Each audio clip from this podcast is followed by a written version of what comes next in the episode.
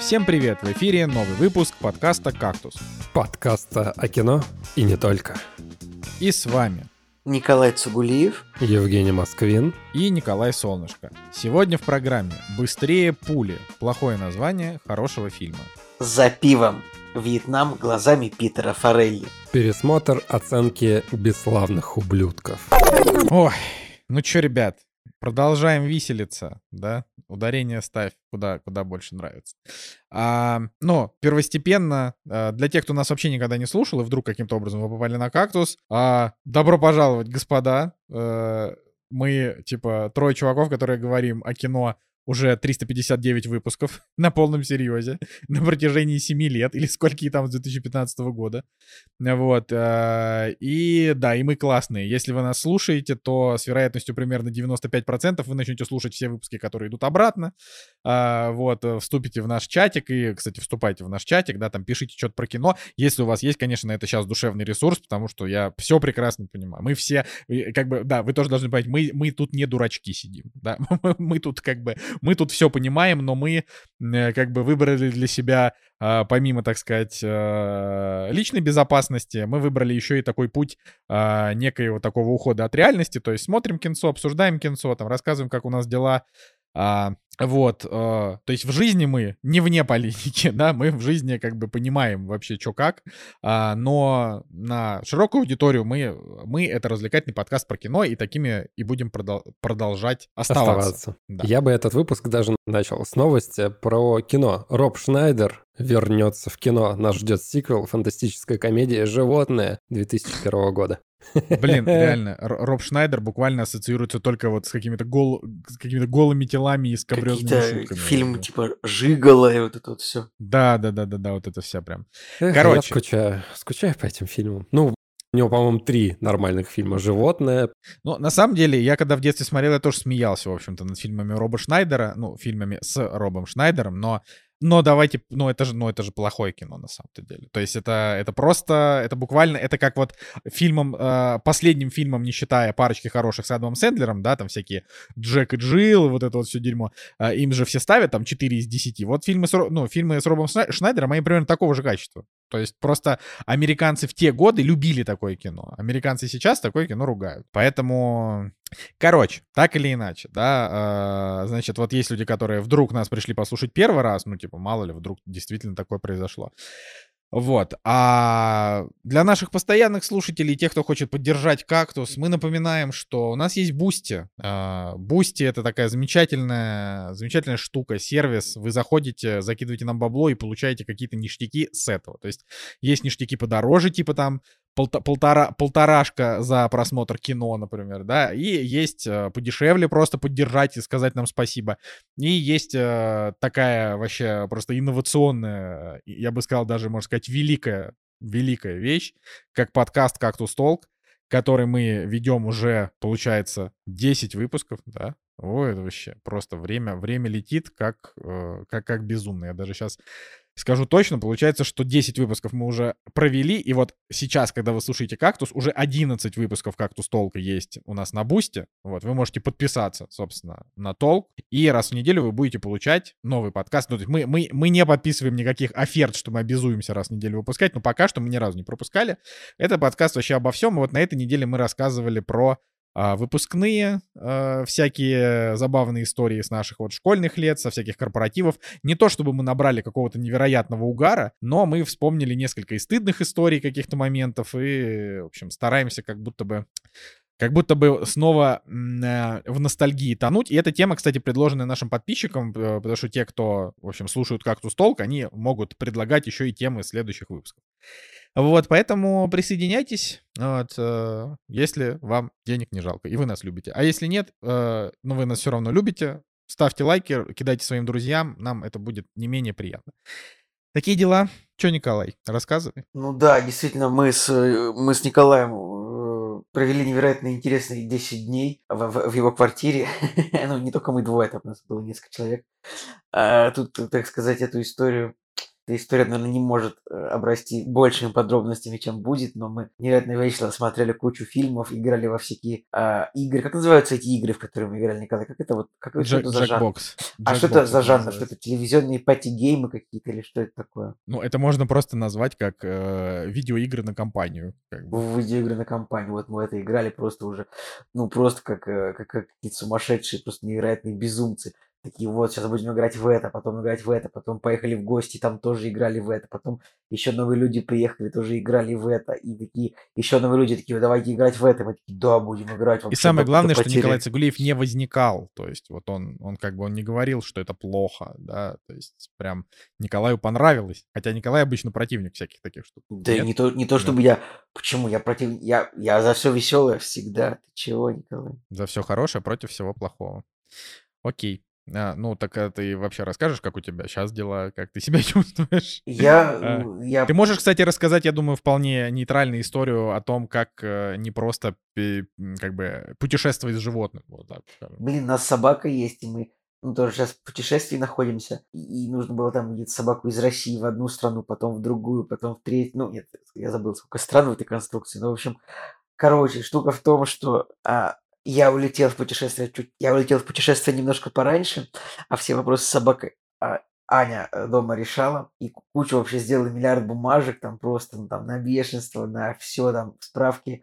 Но э, и, и вся тонкость в том, что, ну, по идее, вообще сложно, высокие требования довольно к перевозке животного, сложно э, собаку перевести, но так получилось, что вот вы только один раз документы на собаку спросили вообще, есть ли они только в нашем петербургском аэропорту. Больше нигде. Это просто удивительно. Ну, я думаю, вам повезло просто, наверное. Ну, знаешь, будем считать раз на так. раз не приходится, да. Николай. Э, Так а что, вот, собака с нами в другой стране. Как бы, блин, ты так, мы, мы же, мы же шифруемся, я не знаю, просто я не могу. Не-не-не, ты просто, ты просто очень резко замолчал, мне показалось, что у тебя прервался звук. Нет, я тут, А. я передаю вам, э, так сказать, э, Да. Ветку Ну, я на самом деле, я как бы здесь тоже просто, что, потому что Женя сейчас подольше как бы расскажет. А я как бы, я одноз- однозначно могу сказать, что моя, моя неделя, она...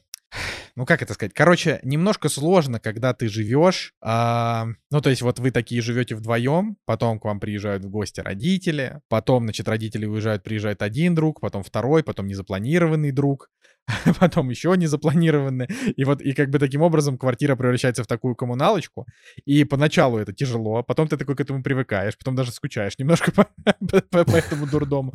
Вот, но... э, Блин, надо Николаю, сказать, что- Николаю реально просто, просто, вот, просто, ну, сил. Ну, Я- короче, я- куку, куку, кукуха, кукуха отлетает, я вам так скажу. То есть это, а, ну, это можно сравнить с тем, что вот, допустим, а, вот вы всегда живете вдвоем, ну, у вас есть еще и собака, вот, он, э, это я просто пр- предполагаю, ну, или, например, кот, неважно, вы, там, вы и ваши домашние животные. Наши домашние животные — это а, очень а, прыгучие, требующие к себе внимания милая собачка. И приезжает, э, типа, вот еще условно, там, 4 человека, и вас становится в квартире, типа, 6. Вот. И ты такой, типа, много, много людей. Вот. А надо работать, а там это и всякие новые законы о рекламе. Э, Ну, я же в рекламе работаю, он такой очень сложный, такой витиеватый. И ты пытаешься в одном разобраться. С другой стороны собака лает, с третьей там Николай Цигулев говорит, Николай, что в магазине купить? Ну, типа ты такой... Вот, ну, в общем, э, я надеюсь, что когда-нибудь, когда-нибудь настанут времена, когда я уеду в какой-нибудь санаторий, а, в котором будет какой-нибудь такой очень большой бассейн, комфортной воды, я в него заберусь, и никто ничего не будет у меня спрашивать хотя бы минут 15. Я, я надеюсь, что этот день настанет, честно говоря, хоть когда-нибудь. А, Вот, ладно. Как это грустно звучит, я сразу вспомнил мем этого старика, который с натянутой улыбкой. Не-не-не-не-не, не. Все не так, все не так плохо. Там, типа, Гар, Гарольд, скрывающий боль. Я, не- я Да. не скрываю боль, я человек искренний. Типа, я просто говорю о том, что вот а, если мы в подкасте всегда транслируем наше какое-то состояние, ну, то есть я могу сказать, что а, типа, я морально, конечно, максимально истощен, но вот за кино поговорить, для меня это сейчас, вот в данный момент, с учетом этого морального истощения, для меня это как раз почему-то работает, вот я как-то приободрился, думаю, о, хорошо, не, типа, не о работе и не о бытие, там, не о том, что нужно купить в магазине, не о том, что нужно сделать с собакой, у которой течка, ну, знаешь, вот это все. То есть ты такой немножко вот отвлекаешься. Это вот, это, я считаю, что это кайфово. Вот. Так что, Жека, давай ты. Я все про Роба Шнайдера. Я вспомнил три фильма, которые, значит, э, в его фильмографии я смотрел. Животное, мужчина по вызову и цыпочки. Мне кажется, я смотрел все три, но все, но, но типа я сейчас их классифицирую как типа не очень хорошее кино. Ну и, конечно, там еще куча фильмов, которые э, на пару с Адамом Сэндлером. На самом деле, я посмотрел, интересно, а кто же снимал э, вообще фильмы с ним? И одним из режиссеров, который снимал «Мужчину по вызову», был режиссер, который снял «Шрек навсегда», «Лего фильм 2», не, не, не, не Терри Цвигов, потому что я помню, что там чувак снимал, типа, такой в основном. Хотя mm-hmm. я, я могу сейчас очень сильно ошибаться. А, ну да, Терри Цвигов снял «Плохого Санту», да, это, сори, это не... Это, это, это, это как бы, это элитное кино, здесь, здесь не докопаешься. Короче, Женя, давай не про Роба Шнайдера, а про, про дела.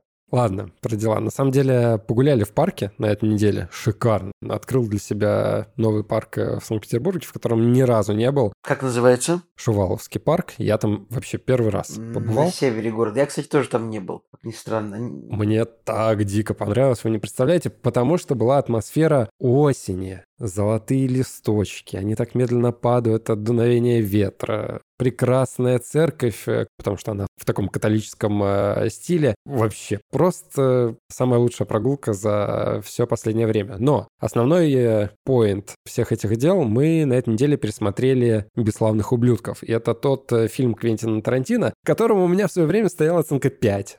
Я, я, просто, я просто не могу представить, реально. Что, что, что тебя оскорбило в «Бесславных ублюдках» буквально один из лучших фильмов вообще. Просто. Блин, у меня есть версия, но я не буду, ну, типа, может быть, может быть, Жека, э, скажу, так, может быть, Жека не, не согласен с, с альтернативной трактовкой истории, которая была предложена. Так в этом, же, пост, в этом же прекол, постмодернизм, вот это все как бы, разве? Я не помню, на самом деле, с чем связано это негативное восприятие этого фильма. И, конечно же, хотелось его пересмотреть, но уже нормальным человеческим э, сознанием. И мы это сделали в оригинале, с субтитрами. Субтитры от Гоблина, кстати, очень смешно смотрелись. Там был один косяк в субтитрах, когда рассказывали английский анекдот, а Гоблин почему-то решил, значит, э, на русский анекдот э, это все перевести, ну, видимо, чтобы аналогии были более родными для русскоговорящих людей, но ладно. Короче, я на самом деле вот сейчас пересмотрел, поставил 8, но у меня есть несколько замечаний вообще к просмотру. Да, мне все понравилось, но я вот думаю, что Николай, значит, сказал о том, что это лучший фильм Квентина Тарантино. Я, я, не, не, не, не лучший, просто один из лучших. Один из лучших, ладно. Короче, вот эта фабула с э,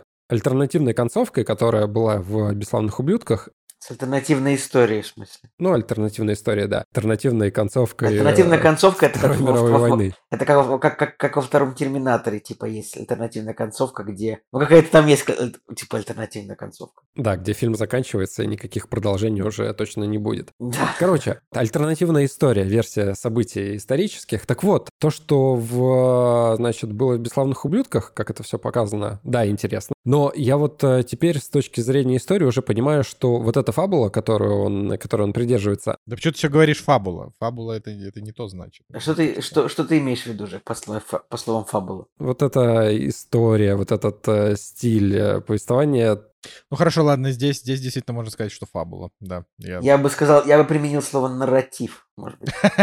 Ты хочешь сломать, сломать Жеку, не Ну нет, ну типа, ну это слово из Westworld, там они обожали это слово, нарратив. Ладно, ладно. Короче, в «Однажды в Голливуде» вот эта версия, она, мне кажется, более такая шокирующая, более приятная. Ну, для меня. Во второй реинкарнации этой идеи, как бы с альтернативной историей, в «Однажды в Голливуде» мне как-то больше понравилось. Но «Бесславные ублюдки». Короче, мы начинаем смотреть, и, во-первых, э, мы до этого посмотрели фильм, который называется «Bullet Train», в котором играл Брэд Питт, и я такой, господи, Брэд Питт, я, мне кажется, я 10 минут а, после... Блин, кстати, перебью тебя. Кстати, я думаю, что Брэд Питт, Брэд Питт все Потому что вот буквально сегодня, ну, буквально на днях Анджелина Джоли подала иск насчет того, что было ну, с его стороны я дома, думаю, Я думаю, насилие. что он разберется. Я думаю, я, что а он мне разберется. кажется, что сейчас еще чуть-чуть, и Брэд Питт все. Ну, вот как, как Джонни Депп, как Кевин Спейси, как э, все актеры. Джонни Депп в итоге победил. Ну, как бы, и... он, он победил, но где он сейчас? Он во Франции снимается в историческом ну, фильме.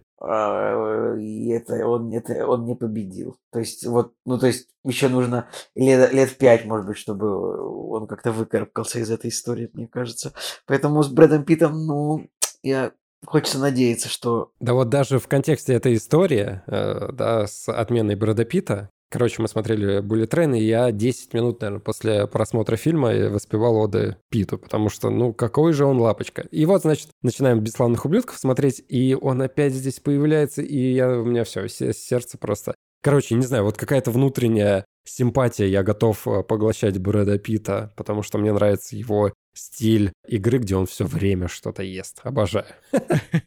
Если вы реально обратите внимание, он в каждом фильме что-то жует или ест. И я думаю, что это его фишечка такая. Ну, наверное, в каждом фильме, где у него такой стебный персонаж, который должен э, веселить зрителя. Славные ублюдки. Начинаем смотреть фильм, и я пытаюсь вспомнить, что же мне не понравилось. И я конкретно не могу вообще вот даже зерно из э, тех негативных эмоций вспомнить. И мне до сих пор интересно, что же мне так не понравилось. Но в конечном счете я думаю, что немножко сам фильм, вот он какой-то чуть-чуть рваный. И я уже потом постфактум почитал о том, что очень долго сценарий писал, а, значит, Квентин Тарантино к этому фильму, чуть ли там не 10-15 лет. Очень долго не мог придумать концовку. То он, значит, сначала сериал хотел сделать, то мини-сериал, то потом в итоге все плюнул и, значит, сделал фильм. И вот это, мне кажется, чувствуется. Как-то вот то один жанр сначала, то чуть-чуть э, какого-то другого настроения. Слушай, ну, типа, это же как раз исключительный Тарантино. То есть, типа, когда у тебя, а, когда у тебя кино не, непонятно какого жанра, непонятно какого настроения, потому что оно постоянно меняется. Да это уже, знаешь, это уже такие его гениальность. придирки к внутреннему ощущению от просмотренного. То есть я понимаю, что как бы да, в сценарном, там, постановочном плане актеров все замечательно, да, но вот какое-то внутреннее ощущение того, что какая-то микро штука есть, которая тебя не устраивает. Я не знаю, что это. Но вот э, в итоге у меня там не 9, не 10 этому фильму, у меня 8. Не знаю, может быть неудовлетворенность от э, концовки, ну то есть от того, что просто это альтернативная история. Не знаю, вот фильм закончился, я такой, так, ну вот что-то вот еще бы чего-то хотелось. Но, невзирая на это, мы подметили одну очень интересную вещь. О том, что единственная комичная роль на самом деле у Кристофера Вальца. Кристофа, он не Кристофер. Спасибо, Кристофа Вальца. Единственная комичная роль, она у него. И все остальное повествование, оно достаточно серьезное. То есть э, больше нет практически шуток. Ну, может быть, чуть-чуть акцента Брэда Питта и немножко юмора с э, английской речью там уже ближе к концу фильма. Но вот в остальном достаточно было ровно одной детали, чтобы сбросить накал трагедии, серьезности и надвигающегося ужаса. Это в самом начале фильма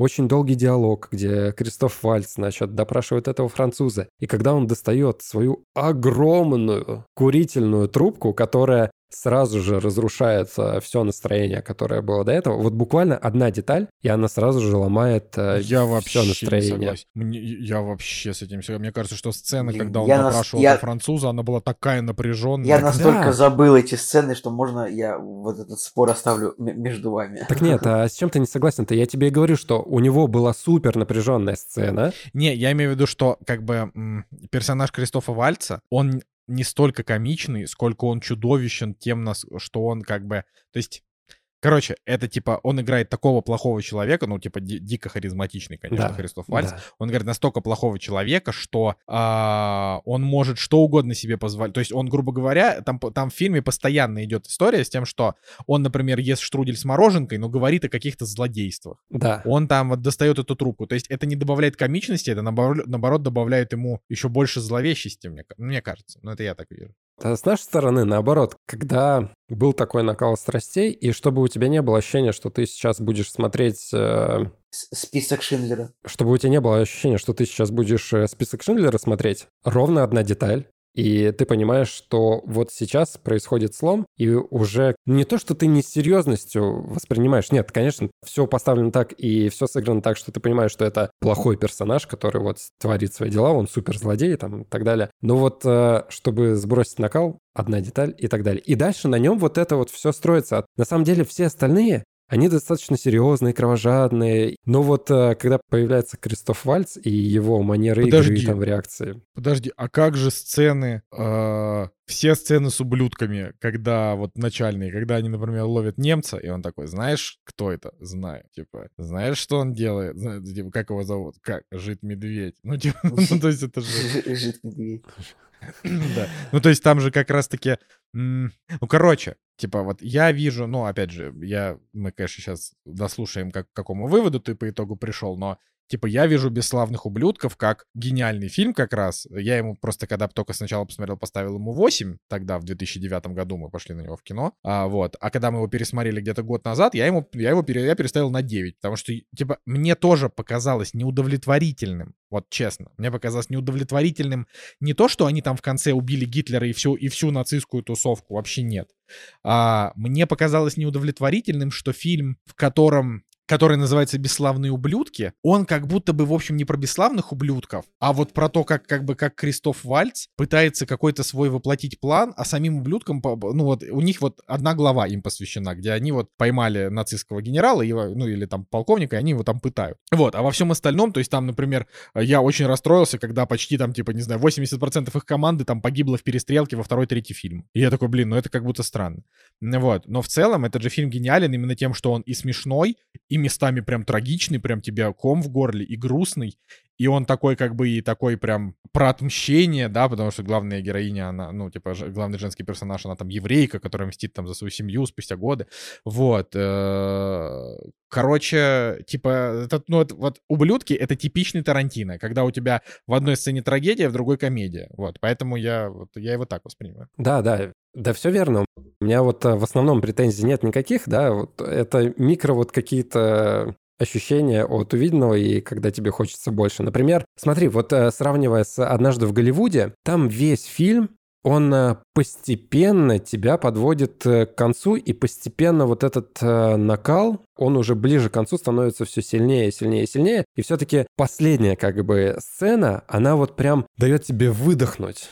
И ты весь этот накал вот прям в последней сцене сбрасываешь в себя. А в «Бесславных ублюдках» немножко разбросано именно с точки зрения напряжения. То есть у тебя вначале есть сцена, от которой у тебя все сжимается, и только когда он достает свою огромную курительную трубку, ты такой, хм, немножко у тебя накал сбрасывается. Потом дальше еще куча сцен, где опять тебя вжимает в кресло, и происходит микро какой-то сброс э, давления. Опять же, да, там перестрелка в этом подвале. Но опять, это все одни диалоги, которые каждую секунду напряжение нарастает, нарастает, нарастает, нарастает и так далее. И в конце как бы вот этот э, расстрел Гитлера, ты как бы не до конца, может быть, пары спускаешь. Когда второй персонаж или первый по важности сжигает их там всех, это тоже как бы тебе дает выдохнуть, да, но как-то это все волнами идет. И это уже, знаешь, такое внутреннее ощущение просто от просмотра. И волнами как бы у меня вот э, выброс энергии происходил. В конечном счете хотелось бы еще вот процентов 40 эмоций в конце выдохнуть. Э, в «Однажды в Голливуде» как-то вот с этим попроще, наверное, было, и из-за этого он мне больше понравился. Да, короче, вот, в общем, мне все понравилось. Я пересмотрел, конечно же, переставил с 5 на 8. Блин, ну что-то в 5 это просто какой-то кошмар. Упоролся, упоролся вообще. Это. Я думаю, что версия того, что это все сводилось к тому, чтобы просто расстрелять Гитлера, мне показалось, что это как наивно или бредово, и тогда я не понял всего смысла, поэтому такой думаю, ну ладно, 5. вот, э, конечно же, сейчас я оценил вообще сценарий, как э, все-таки связаны все эти нюансы, моменты. И... Короче, Ой, да. прекрасный вечер провели, и теперь э, дальше мне хочется посмотреть «Бункер» с Бруно Гансом. А ты его не смотрел? Мы же его, мы же его смотрели, мы его обсуждали даже вроде. Я его смотрел. Блин, а вообще можно смотреть серьезно «Бункер»? после всех сцен, ну, там, не знаю, будь... ублюдков? Да нет, не, не с ублюдками, но просто вот есть эта сцена, где, типа, Гитлер в бункере, а вот из этого фильма, ну, там, скандалит. Nine, nine, nine, Да-да-да. Вот и, типа, да. эта сцена была переозвучена в Рунете, типа, раз 50, там, просто Uh, Короче, вообще о- очень много раз, то есть и этот фильм он я может восприниматься. Могу... Подожди, а ты смотрел его? Ты смотрел Бункер? Очень мы давно. же, мне кажется, мы его обсуждали просто в, в подкасте, разве нет? Я Прям думаю, вот у нас, нет. у нас, по-моему, по-моему, у нас его даже покупали, чтобы мы его посмотрели. Не, нет, точно это, не покупали, это, нет. Это, это ты ошибаешься. Тогда я, возможно, да, возможно. Ну, короче, суть в том, что я могу вам, как человек, который смотрел, у, у нас там была типа неделя э, фильмов там про про войну. Ну, это, в общем, для особенных, за особенно преданных фанатов кактуса, вот там сто пудов там вот была какая-то несколько лет лет назад, какая, какой-то вот период, когда я смотрел «Бункер», Там смотрел, потом, потом, потом типа «Жизнь других», наверное, что-то Нюрнбергский такое, процесс, «Жизнь других», да, вот это вот все. А, сложно сказать, я уже не помню, при каких обстоятельствах. Если это кто-то, кто у нас там покупал на Бусте, спасибо, да. Но я могу так сказать, вот эта вот сцена, где он там вот орет, которая была перезвучена, то есть если ты будешь смотреть вот эти видосы с мимасом, это все так же будет смешно, но запуская фильм, это вообще не будет смешно, потому что фильм понятно. очень не смешной. Он просто, он просто критически не смешной. Типа он, он буквально, типа это и не какая-то дикая депрессуха, нет. Но, например, в момент, когда Геббельс дает своим детям там ампулы, типа, чтобы они все умерли просто потому, что вот он такой, типа, раз умирает режим, то умру и я вместе с ним и все мои дети. Ну, короче, это просто, это просто такое кино о том, как вот, о том, как уходят диктаторы и сколько всего они забирают с собой вот так вот скажем. То есть это прям очень крутое кино. Очень, очень крутое кино. Вот. А но я, я не знаю, ну, Жек, но после, но после ублюдков это вообще не ну, Да не это какой-то уже сломанный, извращенный вкус, на самом деле, к кино. Короче, я даже не знаю, как это сформулировать, но именно разброс какой-то серьезности и комичности в «Бесславных ублюдках», он рушит во мне восприятие картины. То есть э, в какой-то момент мне безумно нравится, как отыгрывают актеры, как э, некоторые персонажи выглядят в кадре. Ну, опять же, там Кристоф Вальц или немецкий офицер, которому жид-медведь разносит голову дубинкой. Но в то же время какая-то комичность и неправдоподобность э, некоторых моментов, она мне ломает внутреннее восприятие, и я не могу нормально, короче, э, смотреть этот фильм. Не знаю, как это связано психологически внутри, но вот э, есть какой-то диссонанс от увиденного. Но, конечно же, адекватный я, он понимает о том, что это шедевр вообще кинематографа, это очень круто. Это обязательно нужно смотреть, и, конечно же, с э, не низкими оценками по итогу. А в итоге, да, почему-то вот после этого захотелось сразу «Бункер» пересмотреть, и я такой, так, ну все, смотрим «Бункер». Кстати, по поводу истории с переозвученными этими роликами, они же настолько завирусились сильно, что студия, которая сняла «Бункер», они реально всерьез пытались их из интернета все удалить, посылали там какие-то судебные уведомления, но у них так, по-моему, ничего не вышло. Ну, потому что не невозможно бороться ну, невозможно, с мемами. да. И в фильме «Железное небо» они, по-моему, спародировали этот момент как-то. Абсолютно согласен. Поехали обсуждать премьеры. «Кактус» — подкаст о кино и не только. Итак, у нас э, премьерный день, э, 6 октября 2022 года, года, который все никак не может закончиться.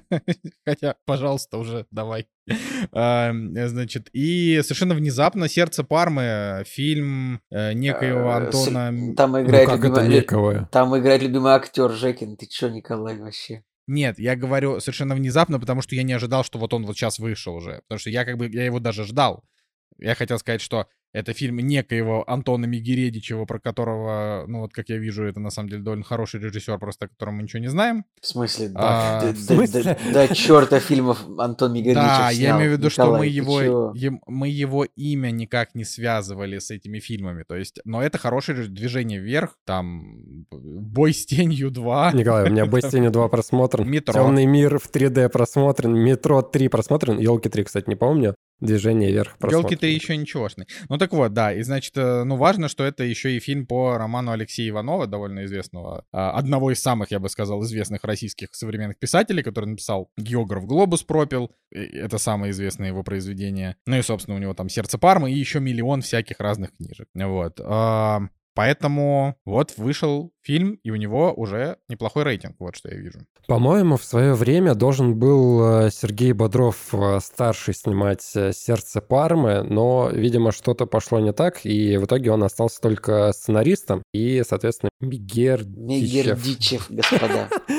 Вот, он, значит, стал снимать это кино. Очень забавно, что все-таки спустя сколько времени, уже спустя 6 месяцев, впервые выходит в кинотеатрах первый крупный российский фильм. Это вот, это вот к, к вопросу о том, что ну, блокбастеров у нас не так уж и много снимают. А, наверное, и сейчас еще и меньше даже стали.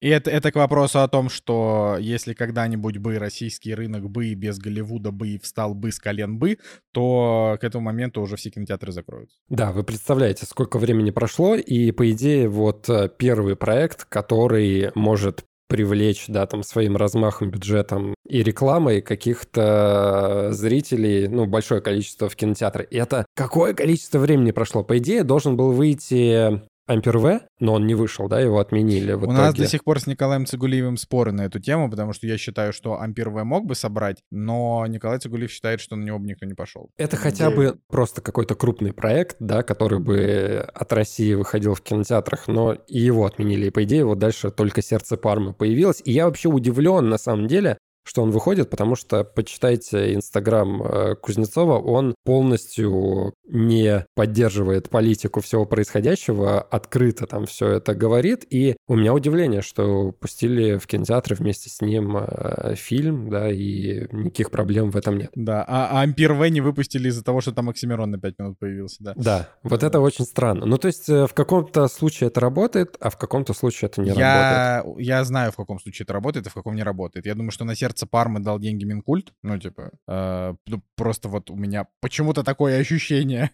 а, а на, собственно, фильм Ампер В никто никаких денег не давал. Но Ну, тут... Но я, э, я могу быть неправ. Блин, на самом деле, короче, штука в том, что а, вообще говоря, и фонд кино, а, фонд кино давал деньги на Ампер В тоже. И Да. на- да, ну, Интересно. правда, в октябре 2021 года написано, что они подали иск, а, чтобы, значит, вернули им деньги.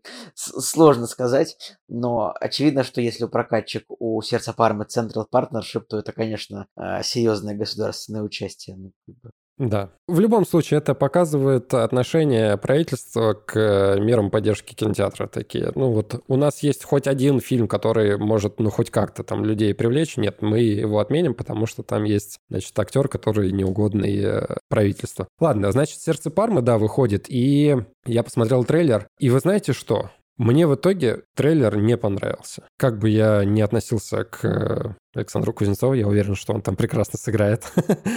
Блин, я Вот. не знаю, мне, мне он не очень нравится. Ну, то есть он нормальный, но... Но трейлер просто вообще какой-то неубедительный. Могли бы его сделать как-то поатмосфернее. И тоже какие-то проблемы со звуком. Речь как-то отстойно сделана. Но у вас же есть уже опыт. Поработайте над саунд-дизайном. Нет, все превращается в кашу какую-то. Это не к тому, что я там в каком-нибудь плохом кинотеатре смотрел этот трейлер с отвратным звуком. Нет, ты смотришь на официальный трейлер э, в хороших наушниках, и все равно там какая-то блевотина идет просто. Плюс куча слоумо и так далее. В любом случае, у него уже оценка 7,4 на данный момент. Я думаю, что она плюс-минус там до семерочки, возможно, упадет. Ну еще здесь, э, кстати, в касте уже погибший актер внезапно. Ну, короче, просто если вы каст посмотрите, здесь, наверное, все пророссийские, да, все, все актеры, которые поддерживают поездку. И возглавляет этих актеров молодой актер, который А, не ну так, поддерживает. э, ну так э, под- поэтому-то фильм и выходит, потому что, Да. здесь, пожалуйста, вся, Ну, короче, вот вся, вся тусовка. закрыли глаза на одного актера, а потому что есть э,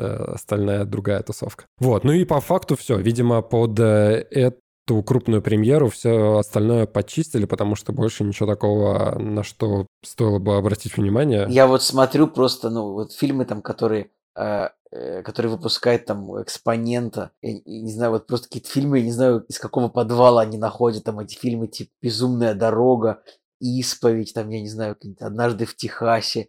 Ну, в общем, я, не- я не знаю, как они это ищут, все это просто удивительно для меня. Абсолютно согласен. Да. Выходит, э, единственное, что, ну, может быть, э, чуть-чуть интересно «Пассажиры ночи», там Шарлотта Генсбур играет. Оценка 6,8, и он 2022 года. Не, ну вот у фильма «Исповедь», который называется «Масс», «Мэс», там неплохой рейтинг, да, как бы. Э, Тут, тут можно хотя бы как-то взглянуть. А Шарлотта, Г- Шарлотта Генсбур, ее так зовут, она вроде как Генсбур, а не Гинзбург, хотя могу быть не уверен. А, она, это не значит, что фильм хороший, если она в нем снялась. Это, скорее всего, значит, что просто ей сказали, смотри, в этом фильме тебе нужно будет отрезать себе мизинец и скормить своему другу. И она такая, пойдет. Ну, типа... Да нет, ну, вроде по трейлеру все такое, более-менее нормальное. Не, ну я к тому, что... Без типа, откровений диких. Я, я как бы... Ну, то есть Шар- Шар- Шар- Шар- Шарлотта Генсбур, она претенциозная, да, как бы. Хорошая актриса, но Так и хочется Г поставить в конце фамилии. Ну, просто, просто есть Гинзбург, боль. а она, а она Генсбур все-таки. Она как бы, да, ты не это. Это как э, вот эта вот классическая история про Джейсона Стэтхэма, но не совсем. Вот, поэтому окей. Ну, короче, э, я даже не знаю, вот я в таких смутных историях на тему того, что там сердце Пармы идти не идти, но как бы поддержать кинотеатры, плюс э, посмотреть на Кузнецова, плюс посмотреть на фильм по Иванову, ну, я думаю, что было бы интересно, но тут решайте сами. Вот, с цифровыми релизами на этой неделе... Э, на этой неделе... Тоже все печально. Да, да, ну просто, ну, с другой стороны, вот тоже говоришь, вот печально, но э, да так до хрена всего вышло и без, и без этого, что До как этого, будто бы, да. что как будто бы, да, до этого, что как будто бы, может быть, можно и передохнуть, но на самом деле, Женя, даже и ты и не прав насчет печали. Восставшие из ада выходят. Во-первых, выходит «Восставший из ада». Это, типа, перезапуск Hellraiser, у которого поначалу был высокий метакритик, потом он чуть упал, вот, и говорят, что это прям свежий глоток для жанра, бла-бла-бла. Так я смотрел только первого Hellraiser, я, для меня это никакой роли особо не сыграет. Я вообще тоже не сильно разбираюсь в этих, в этих стар- э, классических ужастиках, я тоже не смотрел его. Вот, но тем не менее, он, вых- он выходит на Хулу, там же, где недавно вышел и, как бы, новый фильм во вселенной Хищника, правильно, он же на Хулу вышел, на Хулу. Да. Вот, поэтому я доверяю. Наверное, мы его посмотрим. То есть мне, мне было бы интересно. Но не то, чтобы я прям буду вот в, в очереди прям вот э, как можно скорее его скачать там да посмотреть, а, потому что, ну, типа, не, не, не, скажу я, что я как-то сильно пытаюсь. Мне показался первый Hellraiser, который, ну, типа, хвалят, он культовый. Мне показалось, что он а, достаточно сумбурный, и он абсолютно не раскрывает злодеев. Он раскрывает там Пинхеда и всю его тусовку уже в следующих там 25 частях, которые вышли, да, но, но как бы например, в первом «Кошмаре на улице Вязов» с Фредди Крюгером все было более-менее понятно. Хотя он тоже там был не так раскрыт. Но, в общем, в общем, «Восставший из ада» — это не самое интересное. Мне кажется, что самое интересное — это новый диснеевский фильм. это, ну, как бы удивительно, да? Который называется «Werewolf by Night» — «Ночной оборотень». А, потому что это 50-минутное кино на Disney+, а, в котором как бы а, высмеивается жанр таких вот, такой вот прям грандхаус, грандхаус категории Б. Это же еще и Мар- Марвел, Николай, это же еще и Марвел. Нет, это не... Ну, Нет, есть это Марвел. как- Посмотри, у него стоит, у него стоит э, шильдик Marvel Кстати, вот, Studios. кстати, вот интересно, а, а при чем тут, э, да, вот, вот, может, кстати, это, при чем может, тут это по, Marvel? комик, по комиксу по какому-то. Короче, это любопытно. Мы, э, нам, наверное, нам предстоит выяснить, какое отношение он имеет к Marvel. Мы, как обычно, люди, которые даже вообще как-то не пытались изучить, не пытались изучить ничего э, с- связанного с этим. Ну, давайте так, я смотрю, вот ну я да, нашел, based, on based on Marvel Comics character of the same name. Ну, типа, есть такой персонаж, вот какой-то Вервольф, э, так сказать. Да, Джек Рассел слэш ночной оборотень, персонаж. Джек Рассел Терьер. э, Персонаж американских комиксов издательства Marvel. Ну окей, все, все, здесь мы вопрос закрыли. И написано, что Ночной оборотень выйдет на Disney Plus и станет частью четвертой фазы КВМ. Короче, вообще просто. Но э, так или иначе, это типа неполноценное кино. Ну, не знаю, можно ли его так назвать. Или сериал. Это вот такая 52-минутная такая штука. И у нее очень смешной такой грандха- грайндхаусный трейлер, похожий на смешные трейлеры, вот, которые наснимала там тусовка для Грайндхауса, Тарантино и Родригеса. Поэтому, ну, я не думаю, что это будет прям что-то вообще невероятно шедевральное и смешное, потому что это Дисней и Марвел, это значит, что это все равно будет PG-13. А, но по трейлеру смешно. И вот это, наверное, самое крутое, что выходит на этой... Даже не так. Самое любопытное, что выходит на этой неделе. Вот. А с Пинхедом, э, он же Hellraiser, там, я так понимаю, что там будет уже главная героиня не Пинхед, а Пинхедыня. да? Пинхедка. ну, типа, потому что женщина. А, ну вот с ней посмотрим. С ней посмотрим. Вот. э, Не самая плохая неделя, просто надо сказать. Я к тому, что, ну, как бы могло, могло быть и хуже. Но а, если вы там... Подожди, есть же еще приквел э, супер популярного сериала «Сверхъестественное», который, значит, начина- называется «Винчестер», и вот он выходит на этой неделе. Я просто знаю, что, мне кажется, очень много людей смотрело «Сверхъестественное». Подожди, я вот, э, я, видимо, что-то пропустил, потому что я его вижу. Винчестерс. Да? Так, «Винчестер». и это написана история любви. Да, действительно, это, это приквел. Нифига себе, нифига себе. А кто бы знал, а я не знал. Ну, то есть мне это пофигу, я не смотрю, но сверхъестественно это сериал, в котором сколько там было сезонов? 15? Вот, он как бы, он очень долго шел, поэтому, ну, наверное, наверное, да. Ну, это, то есть кстати, это... Второй сериал, который выходит на этой неделе на платформе CB. Она называется Сидап. Окей. Выходит еще Уокер Независимость. Тоже, видимо, какая-то предыстория чего-то. Да, но вот, да, вот видите, ви уже, уже 3-4 таких э, интересных примера, которые стоит обсудить. Но если вдруг, да, если вдруг вы м, э, не знаете, что посмотреть с прошлых недель, я вам просто э, короткой строкой перечисляю. Э, Супер питомцы, мы обсудим их в следующем подкасте. За пивом, мы обсудим их в этом подкасте. Быстрее пули, мы обсудим в этом подкасте. А, значит, а, и, да, и, и, и, и, и, тут, и тут я застрял, но на самом деле нет. А, аниме по киберпанку, я смотрю, очень хорошее. Андор сейчас идет, Андор топовый. Андор, а, Андор. можно на первый Андор, слог? Андор, Николай, как? прекрати, прекрати. Андор, блин, почему мне хочется сказать Андор? Да я укусил Потому что, а я Николая. знаю почему. Потому что есть такая настольная игра, которая называется Андорра или что-то Есть, такое. это, есть такая страна, наверное, Пандора. для начала, Николай.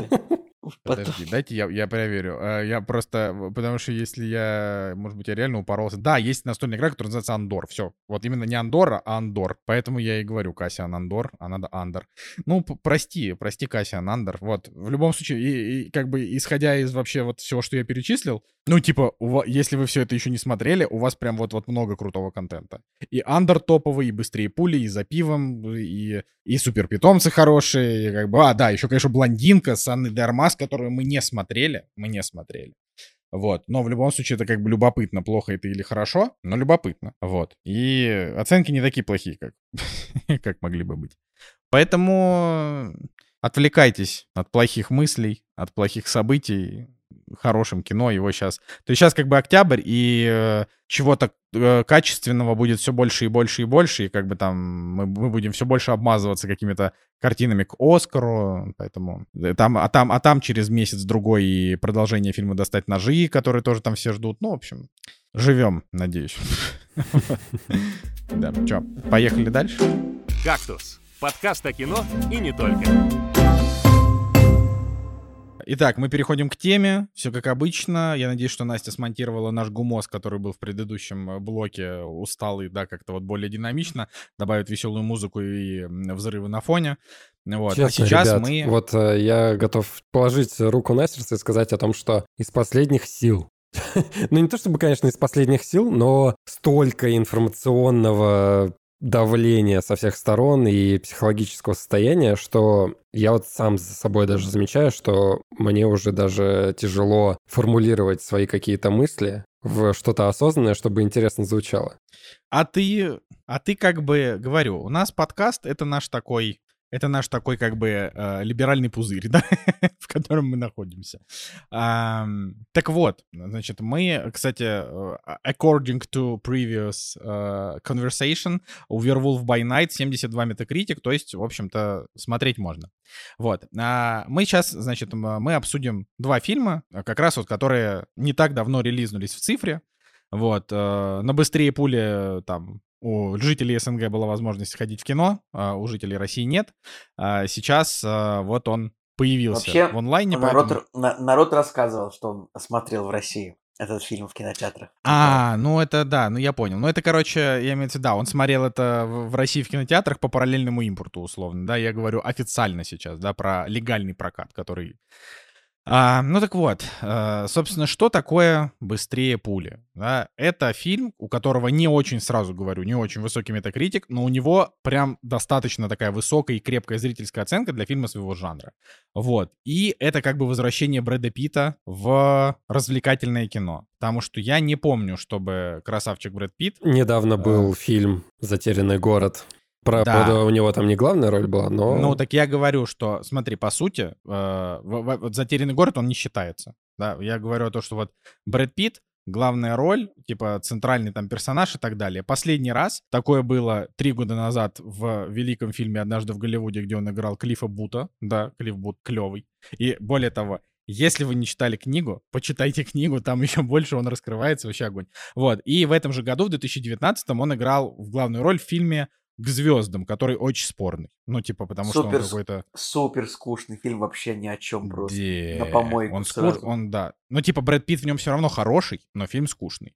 Вот. э, Даже, видите, Николай Цигулиев, который, казалось бы, там, космос, вот это все, нет. Так вот, быстрее пули. Появился фильм, где Брэд Питт, вот он как бы, он играет не какого-то там персонажа на сложных щах, а вот кого он играет, вот Николай, давай расскажи в двух словах. Брэд Питт играет, а, короче, весь фильм это такой, какая-то такая, знаете, вот сил- Представьте сразу, что вы смотрите Джона, Джона Уика, но более ироничного. То есть это какая-то иронично показанная вселенная из Джона Уика, где очень много киллеров. Каких-то киллеров, якудза, вот, бандитов непонятных.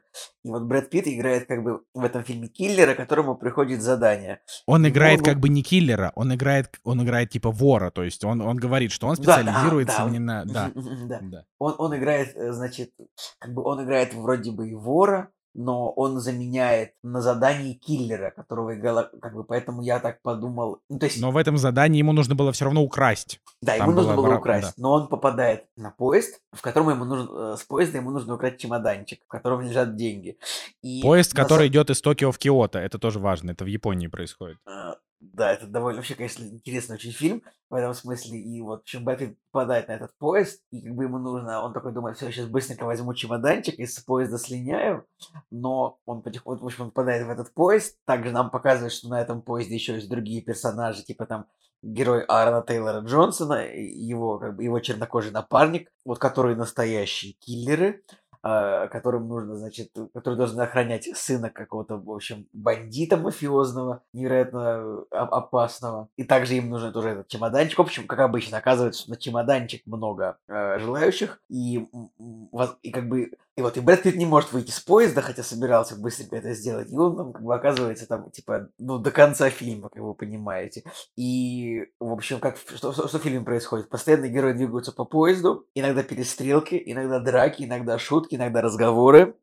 Но э, я даже не знаю, блин, типа, это реально фильм просто, по большому счету, он про диалоги, потому что диалоги очень прикольные, очень смешные, постоянно герои там что-то как-то друг друга прикалываются друг, друг над другом, как-то подкалывают, типа, там очень смешная шутка, что, типа, э, вот Аарон Тейл- Тейл- Тейлор Джонсон а, и актер Брайан Тайри Генри чернокожий, там есть шутка, что они, типа, братья-близнецы, и это прям очень смешно, типа, ну, мы же с тобой близнецы, но никто не знает, но на самом деле, никто нас не видел вживую, поэтому, в общем, типа, в какой-то момент, типа, Брэд Питт выдает себя за блин. Ну, в общем, блин, смешной фильм, очень веселый.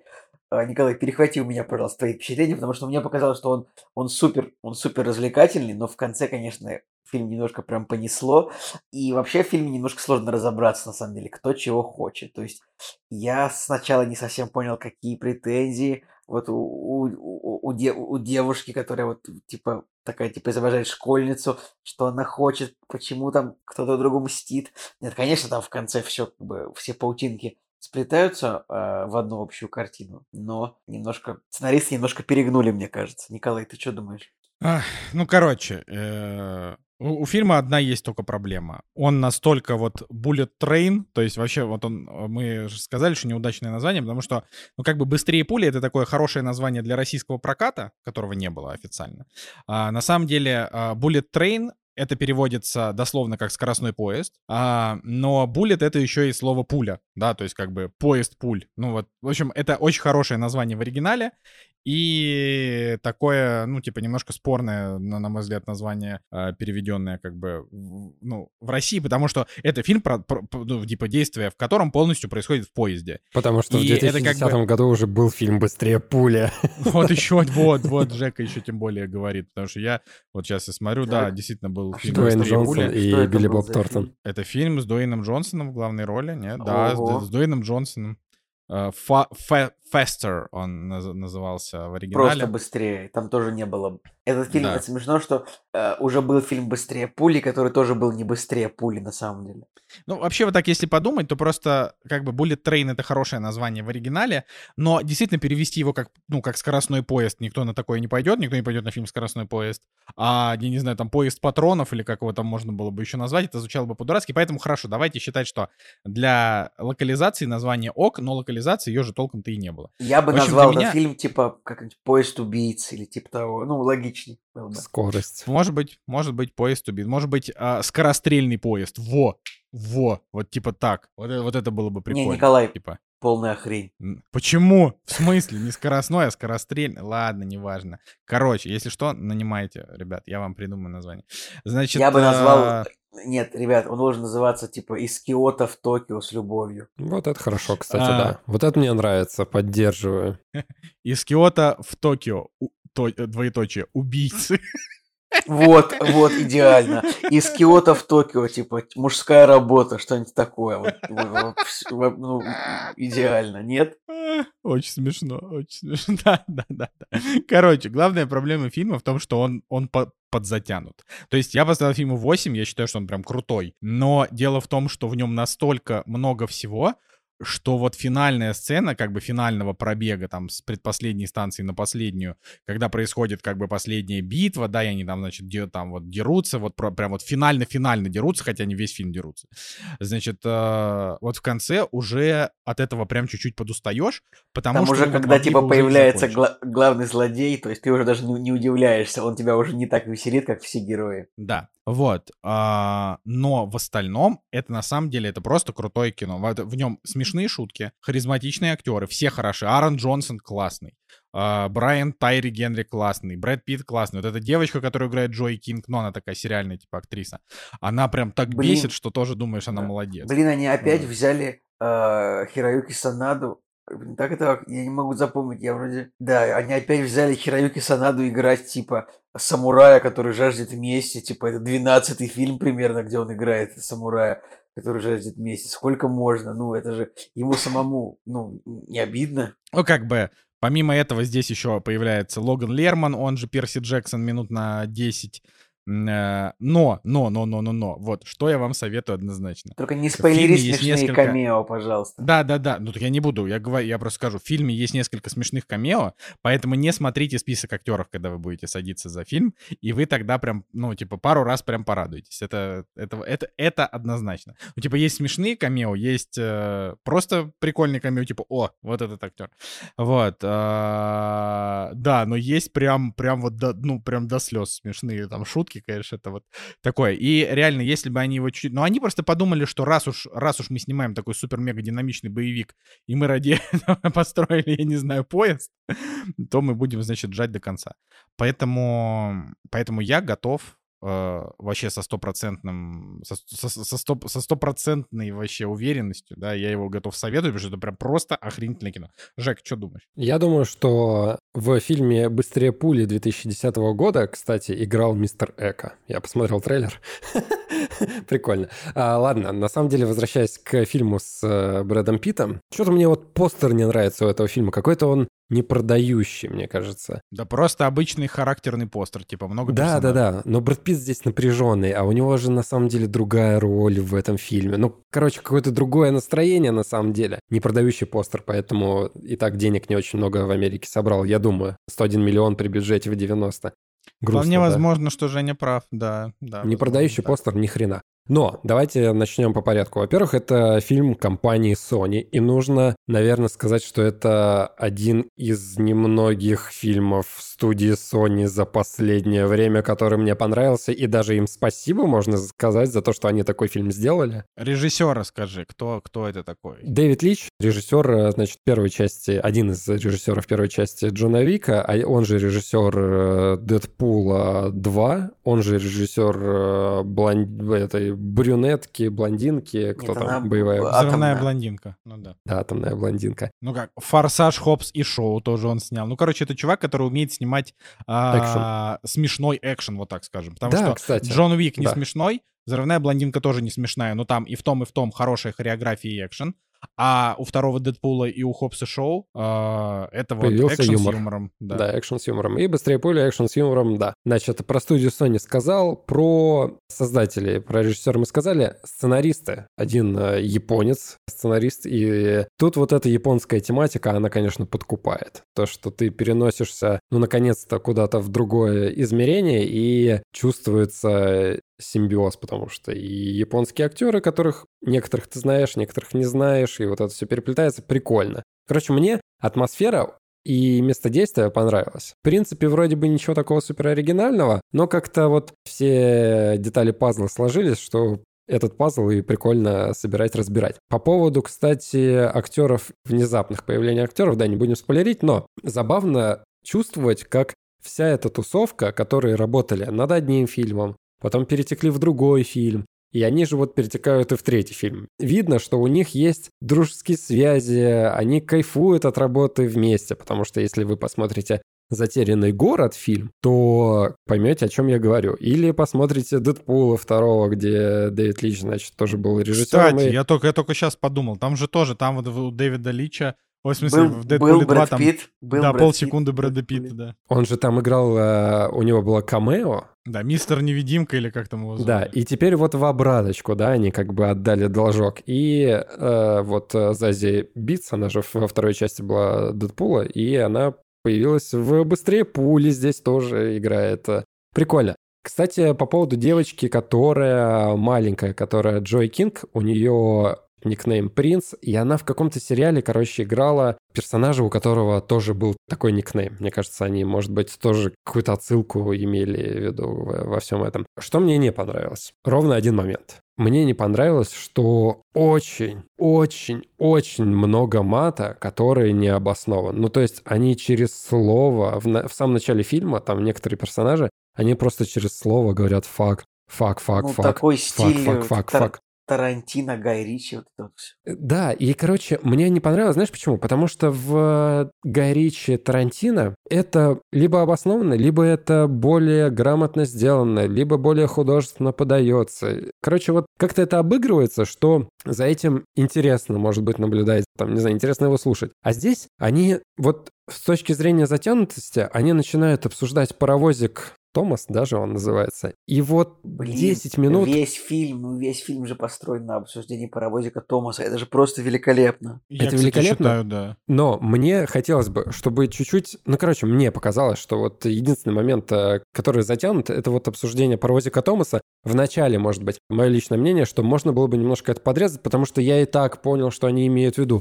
Они еще про него говорят, и еще, и еще, и еще. Это примерно как когда э, это примерно как когда Николай начинает какой-то монолог, и он у него выходит типа на 45 минут, там типа как про третьего Тора или про Властелина колец, вот это вот. О, о, Ложь. подорвал, значит, э, жопку.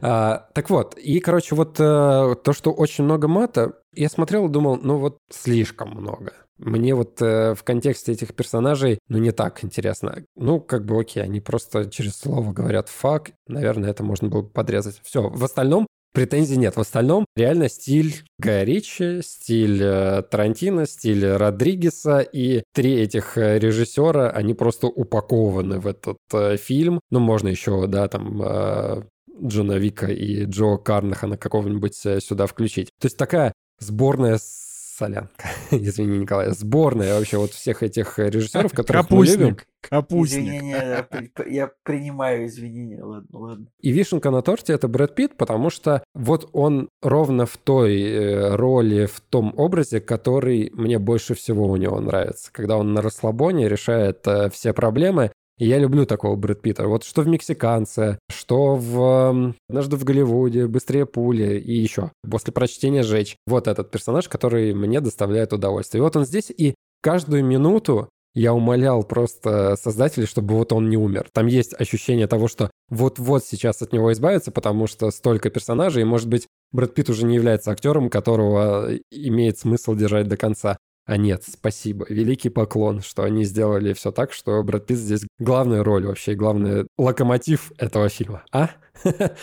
Ну, ну, типа, при этом, при этом, как бы и без Брэда Питта здесь много всяких интересных Да, сюжетных да, да, там конечно, побочек. конечно. И вообще так или иначе это выяснится. То есть, как бы Брэд Питт, он типа главный герой, но обстоятельства, они не про него. Обстоятельства, да. То есть они как бы, они, он просто в них попал. Но там же очень много приколдесов на тему того, что он не убийца, он вор, но он постоянно влезает во всякие убийства случайно, потому что на него нападают, он защищается, и кто-то от этого умирает. То есть в этом есть в этом есть даже такой юмор а там Такер и Дейл против зла. Ну и вот плюс он э, пропагандирует э, мирное решение проблемы, потому Да, что он да, общается да, с да, да. То есть психологом и это- так далее. То Прикольно. есть он реально кажется просто э, как бы, ну, хорошим человеком э, для своей спорной такой воровской профессии, но его постоянно кто-то хочет убить. Причем э, суть в том, что те, у кого к нему весь фильм есть какие-то претензии, и они его по-всячески там э, бьют и прочее, прочее, э, как бы прикол в том, что все эти претензии конкретно к нему, они, они беспочвенны. То есть он, э, типа... Не он- в то он, время, э, не в том месте. Да, он типа не, не принимал никаких, э, э, В общем, он не делал ничего такого, за что к нему, вот, за что его хотят убить весь фильм, да, то есть, типа, все время он попадается куда-то, там, не в те руки, на него кто-то нападает, вот такое. Да, ну и, короче, вот э, я купился на градус э, повествования, который постепенно развивается, и постепенно все его больше, и ты как бы понимаешь, что вот и экшена больше, и вообще градус безумия все больше, и даже уже в конце, когда он летит э, в Тартарары, я уже думаю, ай, да черт с ним, блин, весело и прикольно за всем этим наблюдать. Конечно же, антагонист потрясающий. Я все думал, кто бы его мог сыграть, и я даже в какой-то момент подумал, а не Киану Ривз ли там мог бы появиться, но нет. Блин, если бы Киану Ривз было бы круто, честно говоря, честно говоря, я немножко разочаровался антагонистом, вот так вот. Эм, У меня завышенное а нет, а нет такого, что, а нет такого, что, ну вот, когда он появился, уже пофигу было, кто там антагонист, нет? Ну не, ну я типа, я надеялся наоборот, я надеялся, что это будет кто-то прям, что я такой вау, а это такой, ну, ну, можно сказать, нельзя, это, это же не важно. Это же не спойлер. Да слушай, ну крутой актер. И это... Ну, крутой это, актер. Мне понравился это тоже просто... актер, мне он, мне он понравился. Короче, просто, это блин, не в фильме это столько всего камео. было, что когда появился антагонист, он меня, меня уже не смог ничем удивить просто. Ну, вот так вот, мое восприятие. Давай так, они меня порадовали тем, как они по-русски говорили. То есть они видно, что они старались. То есть это даже не отвались было сделано, когда они по-русски такие чуть-чуть поговорили. Это такой, ну спасибо, что и здесь э, приложили частичку труда и сделали это ну, более-менее нормально. Что, смешно, что фильм не вышел в России, типа, хотя там есть просто ну, русская речь. Да это бы добавило ему, это, это бы добавило ему там, я не знаю, 5 миллионов долларов в прокате в нашем, если бы он выходил. Причем, если смотреть в оригинале, самое забавное, что один из сюжетных твистов, он э, проскакивает и разгадывается в самом начале, когда один из персонажей просто по речи можно понять, э, какое он отношение имеет к другому персонажу. Вот просто э, пока ты до конца не досмотришь, тяжело, наверное, это все связать. Какой-то у меня еще был поинт э, для этого фильма, но в целом, даже если я не вспомню, я поставил 8. Я думаю, что это точно фильм, который войдет в топ этого года. Я его точно ну, я бы сказал, потому что он меня что... порадовал. Он такой примерно по настроению, как джентльмены, но джентльмены, конечно, лучше Гая Ричи. Но... Я вспомнил. Да, сори. Я просто вспомнил, короче, что у меня даже в какой-то момент э, очень угарное сравнение произошло с э, убийством в Восточном экспрессе. Потому что и здесь, на самом деле, существует детективная составляющая, потому что ты до конца не знаешь, кто чего, за кем охотится, и вот постепенно-постепенно вот этот клубочек развязывается, и в конце уже ты уже понимаешь, ага, те люди стояли за этим, потому что, потому что. Я, меня что-то дико угорало сравнивать его с Восточным экспрессом, потому что там супер медленный поезд, хоть он называется экспресс, но все равно все медленно, и супер медленное повествование. А здесь супер быстрый экшен и супер быстрый вот этот... Де... Ну, это даже не детектив, но все равно у них вот есть какой-то элемент, да, разгадывания кто, что и так далее. Короче, вот мне почему-то приколдесно было аналогии такие проводить, что они на разных э, полюсах, но примерно об одном и том же. Но вообще это на самом деле такой плюс-минус фильм Гая Ричи все-таки. Ну, то есть э, он как бы, это такой Дэвид Лич, плюс Гай Ричи, плюс счастливое чувство Все, ребят, ребят, Тебе я, при, конце, я, придумал да. идеальное, я придумал идеальное название для, для этого фильма. «Опасные пассажиры поезда Токио-Киото». Неплохо. Окей. Неплохо, неплохо. Вот еще скорость хочется сюда включить, но как-то вот не лезет, да, никуда. Но опасные пассажиры, да. Ну, короче, мало он в прокате собрал, и мне кажется, это маркетинговый провал просто всех. Кто делает трейлеры, постеры и название этого фильма. Да. Но я думаю, что мы можем идти дальше. Да, как бы смотрите, см- смотреть э, строго обязательно. Вот, это, это то, что можно сказать. «Кактус» — подкаст о кино и не только. Итак, друзья, наш сегодняшний финальный фильм а, вышедший недавно на Apple TV+, фильм, который называется The Greatest Beer Run Ever, в нашем переводе «За пивом», с восклицательным знаком, ну, типа, ну, в оригинале типа величайший пивной забег. Вот это, ну, вообще название оригинальное очень хорошее. Мне кажется, можно было его оставить. Но фильм как бы все равно не выходит в кинотеатрах, да, и это не важно, как, как он называется, но за пивом мне не очень нравится название. А вот величайший... Я согласен, пивной... оно дурацкое, да. А вот величайший пивной забег, это прям, ну, отличное название. Так, так мы его будем называть. Вот. Короче говоря, довольно оригинальное кино. А, э, как бы кино относит нас к войну во Вьетнаме, как бы 67 год, и вот война во Вьетнаме, ну, типа, как будто бы началась как будто бы не очень давно, Хотя вообще она 20 лет шла. Так, в каком году Америка вступила, кстати, э, в эту войну? Это хороший Николай, вопрос. такие вещи нужно, такие вещи Да. нужно чуть-чуть, э, да. Я согласен, нет. Значит, значит, э, в 65 в 65 году Америка вступила в войну, и как бы не сильно еще вот в этом фильме как бы выработано понимание обществом американским, что происходит вот в этой войне, не сильно выработано вообще, как, как к этому относиться, что там. И вот показывается, а, показывается вот американец 20 26-летний, ему 26 лет, оказывается, в фильме, Николай, мы думали, сколько ему лет? Я такой думаю, ну 32, ну типа, как мне. Вот. Показывается, как, а, как бы герой тусуется вот в, в одном из районов Нью-Йорка своего, да, и вот как бы они там смотрят, что происходит, обсуждают эту самую войну, он там приходит, вот там одновременно митинги антивоенные происходят, он там приходит на этот митинг, а, типа де- дерется с протестующими, потому что протестующие против войны, а он такой, нет, мы должны поддерживать наших ребят. Ну, то есть, в общем, вот в этом фильме прям вот показывается, как вот в обществе ведется диалог о том, что это за война вот для Америки, нужна ли она, как бы там, и вообще как к этому относиться. И в какой-то момент э, вот наш герой, которого играет Зак Эфрон, вообще, ну, довольно забавно. Да, мне кажется, я никогда не видел вообще фильма, где Зак Эфрон играет какого-то нормального персонажа, я не знаю почему. Вот, он, а, вот просто они сидят в баре, он начинает храбриться, да я там сейчас, да я там сейчас, да я сейчас поеду во Вьетнам и отвезу нашим парням, которые вот с нашего района, я им отвезу просто пивка. Чисто вот я из Америки метнусь, привезу им пиво. А, И как бы сначала все такие, ой, э, ты, ты, ты там не сделаешь этого. Э, А он такой, а, а вот сделаю.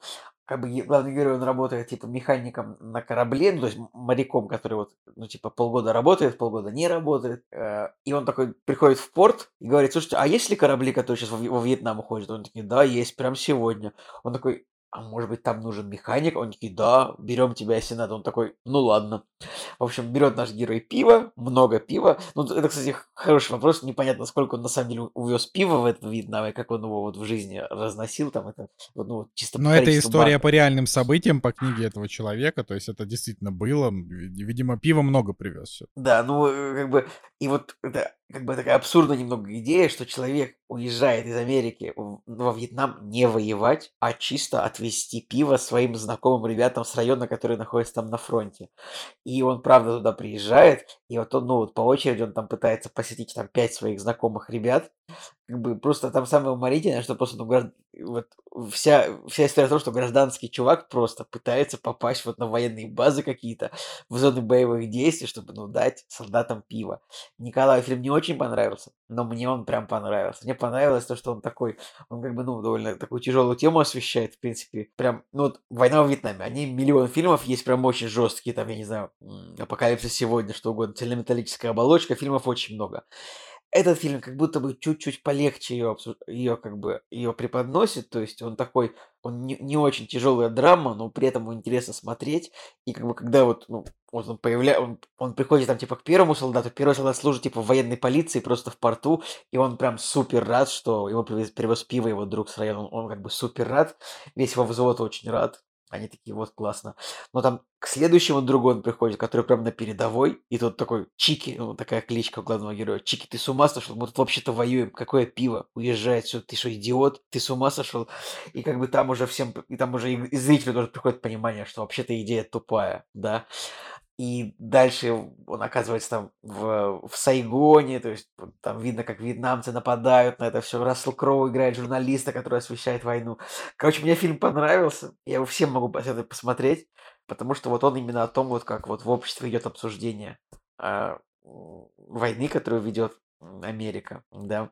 Ну И- вот интересно просто то, что как бы, ну давай, договори ты. ты- Ну, нет, мне. ты скажи, скажи, скажи, может, мне уже, может, у меня уже и кончились собственные мысли, мне нужно уже от твоих отталкиваться будет дальше. Ну, я думал, что ты что-то это... Ну, я... э, Ну, типа, фильм, он актуальный. Очень сильно актуальный. Он мало того, что перекликается с многими известными событиями, а, он еще и актуальный с точки зрения, а, скажем так, вот с момента, как появилось телевидение, вот так вот, да, скажем, с момента, как появилось телевидение, а, правительства разных стран начали использовать телевидение как э, инструмент донесения информации, и в разных странах это действовало по-разному. Например, в Америке, типа, в те конкретно годы телевизор был э, только со, с одной единственной э, линией, вот так вот скажем. А, но при этом была и свободная пресса. Хотя, кстати, я сейчас, я сейчас могу вообще полную хрень прогнать, потому что, возможно, там уже были каналы, которые оппозиционировали э, власти, и, скорее всего, они действительно были. Но, короче, э, у главного героя, у него...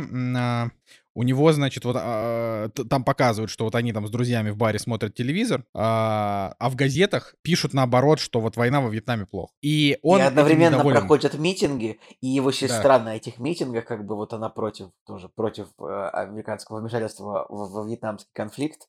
Э, да, обтекаемые, и там как бы тоже... формулировки, я уж не знаю, можно ли что-то говорить. Да, но, но как... Не, ну подожди, ну типа мы все-таки говорим об исторических событиях, а, а не... Да, да, да а не, а, не, а не о текущих, да, как бы. Поэтому э, тут просто, ну, короче, это, это реально вот, э, если начать перечислять, э, вот, ну, это как, не знаю, это вот как, когда ты читаешь 1984 Оруэлла, и тебе кажется, что вот это как будто бы наша жизнь сейчас, вот примерно так же, когда ты смотришь фильм за пивом, то есть вот что там происходит, да? Типа, главный герой э, смотрит телевизор со своими друзьями. Он молодой идеалист, и ему говорят, мы во Вьетнаме воюем не с вьетнамцами, а с коммунистами. Потому что коммунисты это плохо, коммунистический режим это плохо. Типа, нам нужно их победить. И поэтому Но молодые одно, солдаты... Одновременно, одновременно в фильме прям есть люди, которые говорят, я не понимаю, с кем мы там воюем. Ну, то есть, да, зачем? Да, ну, в одновременно... Да, то есть там в фильме прям очень много таких моментов, и это вот прям, это вот прям вот такое вот кино, мы сейчас ничего не выдумываем из головы, там прям ровно такие формулировки. Там, типа, вот есть бар, в котором владеет э, персонаж Билла Мюррея, и он говорит, мы воевали во Вторую мировую, типа, не для того, чтобы вы там считали, что а, это, что типа вьетнамская война это плохо. Раз по телевизору говорят, что правда, значит правда, мы типа ей верим. Вот, а в то же время молодежь говорит, да вы, да вы чё, да там вообще за что погибают наши ребята, почему они погибают? Им говорят, зачем вы протестуете, вы не уважаете таким образом наших солдат. Они говорят, мы вообще-то уважаем, мы типа не хотим просто, чтобы они умирали, да, за что они умирают? И вот как бы главный герой, весь прикол э, э, главного героя, да, в том, что это человек, который проходит путь от, э, значит, от вот ярого такого сторонника вот этого вот конфликта во Вьетнаме с коммунистами, да, как, как он это видит у себя в голове, до того, что вот он возвращается, и его спрашивают, ну как там? И он говорит, там хаос. Я не понимаю, что происходит, кто с кем воюет. Я не уверен, что то, что говорят по телевизору, это правда. Но то, что я увидел, это полная жесть. Там нет никакой доблести вот этого всего. Ну, условно, то, что главный герой увидел, это просто тупо перестрелки а, и бегущих мирных жителей. То есть, на самом деле, он там прям в самые-то жесткие замесы он не попадал. Он там в одной перестрелке поучаствовал, нет, ну, но там, жестких ну, замесов там, ну, он там не на был. него, э, на него там, я так понял, впечатление произвело то, что там было анонсировано прекращение огня, а на самом деле, ну, вот та страна вьетнамцев, которая воевала против Америки, она как бы взяла и напала одновременно на все города. Вот. Вот я думаю, Да, я так ну, то есть- произвело. То есть это хаос. Во- Вот это так Да, и, короче, то есть, то есть в этом фильме не говорят, что вьетнамцы хорошие или вьетнамцы плохие, и американцы хорошие, американцы плохие. Говорят так, мы американские солдаты, ну вот это я сейчас говорю, типа, общую мысль фильма, что мы американские солдаты, что мы там делаем, хрен его пойми, ну раз уже пришли, как-то воюем, но по факту мы, вот это просто перестрелка из одного окопа в другой. Есть задание, возьми ту точку, ты ее берешь или не берешь, погибаешь. Там, например, вот он поехал отвезти друзьям пиво, и типа там из четырех друзей двое погибли, но этого не показали в кадре. То есть это даже спойлером нельзя назвать, просто он там с одним общается, он говорит, кстати, этот погиб. То есть этот фильм, он создан не для того, чтобы созд- э, не для того, чтобы м, вот не как апокалипсис... То есть «Апокалипсис сегодня» — это вообще фильм не, не о войне во Вьетнаме, это фильм о, о человеке э, в условиях безумия, да, я даже там же а, как бы война как таковая уже практически закончилась на- в том, да, фильме, там уже просто какие-то вот ее а, вот эти вот какие-то последствия. Ну, короче, «Апокалипсис сегодня» гениальный фильм, но он не прям про войну в Вьетнаме. Вот фильм «Взвод», вот этот фильм про войну во Вьетнаме, где там погибают пацаны, Джонни, они на деревьях, вот это вот весь, вся вот эта вот жесть. А, там гибнут друзья, с которым ты только что курил сигу, ну, вот, вот такая вот история. А «За пивом» — это фильм, который снял Питер Форелли, чувак, который снял «Зеленую книгу», да, как бы, который до этого со своим братом снимали всякие фильмы типа «Застрял в тебе» и «Тупой еще тупее», ну, как бы. Вот. А, И я могу сказать, что «За пивом» — это вот такой, ну, типа, это такой несерьезный, то есть это такой фильм про войну во Вьетнаме, который а, примерно ту же миссию имеет, что и зеленая книга, то есть подумать о серьезном, но не слишком серьезном. Да? Вот так, как-то так. То есть здесь есть несколько персонажей, которые говорят какие-то центральные мысли, но меня фильм, типа, не впечатлил именно тем, что он какой-то не очень атмосферный, на мой взгляд. То есть, ну, герой такой взял, типа, э, взял такой, доплыл за монтажную склейку до Вьетнама, э, значит, э, там он, типа, очень легко добрался до одной части, также, в принципе, легко до второй, у него так как-то все по маслу, одно, другое, третье, и он действительно увидел ужасы войны, но у него по факту было, типа, полтора дня на это все. То есть он там, типа, Мне так, за мне полтора очень, дня он- понрав- мне очень понравились сцены, где он объясняет, типа, людям, что он тут делает. Это, ну, при- просто все сцены, где он, он какие-то ЦРУшникам прикидывается, то его принимают просто. Ну, короче, вот, вот да, ЦРУшником. вот самое Хорошая крутое в этом фильме, это, это, это то, что вот он, прики- вот, э, типа, та- опять же, так как это Форелли, фильм, он, типа, комедийный. И э, когда он прикидывается ЦРУшником, это, это очень смешно. То есть это прям, в этом есть и какой-то элемент сатиры, и какой-то элемент, ну, типа, развлекухи чисто поржать. Ну, это в целом Зак Эфрон на самом деле классный, но, конечно, на фоне Рассела Кроу Зак Эфрон вообще вот в этом фильме актером не кажется, хотя он на самом деле хороший актер. Но на фоне Рассела Кроу, который прям выдает драму одним только своим взглядом, он, конечно, сдает. И также, в общем-то, и Билл Мюррей. все-таки, реально, Зак Эфрон большой молодец, но ему еще, ему еще двигаться к тому, чтобы вот... Условно, Роберт Паттинсон сыграл бы лучше, ну, типа, потому что... Блин, ну Роберт Паттинсон сли- слишком драматичный. Все-таки Зак Эфрон какой-то вот... Мне кажется, все равно это идеальное попадание. Такой, типа, немножко придурковато комедийный актер. Вот, ну, то, то, что нужно. Ты просто, просто Зак Эфрон, э, если ты забываешь, это такой типичный метросексуал. В этом фильме его сделали таким крупненьким чувачком в клетчатой футболочке с усами, там вот это все. То есть Зак Эфрон-то как бы... Это такой очень хорошо загримированный Зак Эфрон. Ну, либо в жизни... Я, я, я есть, вернее, соглашусь, да. Не то, что в жизни, я имею в виду, что а, е- ну, его типаж не очень подходит под типаж этого персонажа. Загримировали действительно неплохо. Ну, или он там, не знаю, набрал вес, подкачался, не знаю. Вот, опять же. Но я все еще как-то вот какой-то полноценной симпатии я к нему особенно не испытываю, но я рад, что он вступил на эту дорожку. Что он как бы уже вот начинает сниматься э, вышел, так сказать, из э, сначала там из ромкомов, потом он там перешел в, э, я не знаю, там, в озвучку мультиков, фильмы с рейтингами 6. Вот сейчас что-то вот уже, можно сказать, э, типа начало, начало выправляться, я надеюсь, что все у него будет хорошо. Но, типа, я от него как-то особо не протащился, учитывая то, насколько сильно он насколько сильно он э, проседает на фоне таких вот актеров, как Рассел Кроу. Или Билл Мюррей, но там реально и одного, и другого там минут по 5, ну 10. Вот. Мне э, кажется, Мюррея вообще минуты три просто. ну и да, или минуты три. Ну, в общем, мало там. Вот. А остальные актеры не то чтобы запоминаются. То есть это тебе, это не... Вот именно этом, поэтому я поставил фильму типа 7, там, а не 8. Э, неплохой фильм, даже можно сказать, что там хорошие идеи. у него хорошие. Оригинальный, оригинальный такой довольно. Оригинальный, да. Да, но типа вот э, фильмы про войну в целом, да, вот про любую войну, про вьетнамскую, про там, Первую мировую, про Вторую мировую, там как раз прикол э, в атмосфере, персонажах и твоей как бы к ним привязанности. А здесь единственный персонаж, с которым ты проходишь весь этот путь, это вот этот Чики, который, ну, не очень симпатичный герой. Ну, то есть он просто, он не очень интересный, он какой-то, он такой вот, это как фильм про чувака, который вот... э, А я не знаю, мне кажется, он довольно смешной. Ему нарисован прикольный бэкграунд. Типа, говорят, ой, ты постоянно что-то обещаешь, что-то обещаешь что-то сделать, а, а потом не делаешь. Потом, ой, ты там живешь полгода, ты живешь с нами полгода, вали из нашего дома. Мне кажется, если да вот это типичный детали- футбольный, бой, ну футбольный да. этот, игрок Мне кажется, если- Если внимательно вот эти детали как бы смотреть, ну, я не говорю, что не смотрю внимательно, но я просто, ну, мне кажется, если внимательно это все, ну, как бы, как бы отфиксировать, то прикольный герой получается, что, ну, просто, по большому счету, как бы, ну, такой полуби- полубезответственный дурачок, как бы, ну, берется за авантюру вообще безрассудную, оказывается вообще в окопе во Вьетнаме, э, бежит там за свою жизнь. Ну, это, это, короче, мне, мне понравилось, это интересно. Хотя у фильма IMDb 6,8, видимо, американцам то- тоже не зашло. Даже у нас рейтинг выше, как ни странно, 7,4.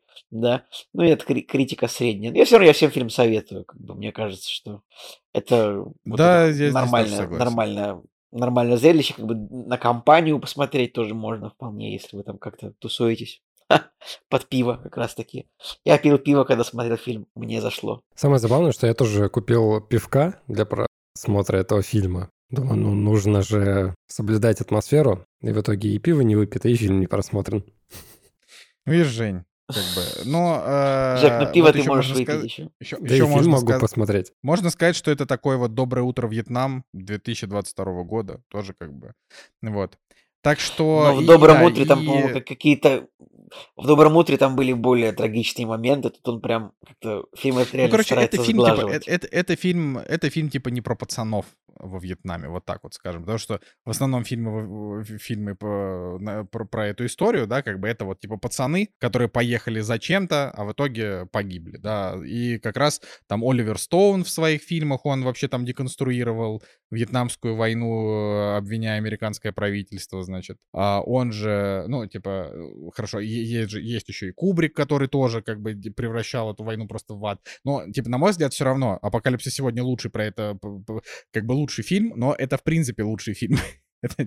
Он безотносительно того, что он про Вьетнам. И там, э, по-моему, по-моему, там за все три с половиной часа там вообще было что-то вроде одна перестрелка, которая была между солдатами, которые были в каком-то полунаркотическом трансе. Ну, то есть там, короче, там не про вот это.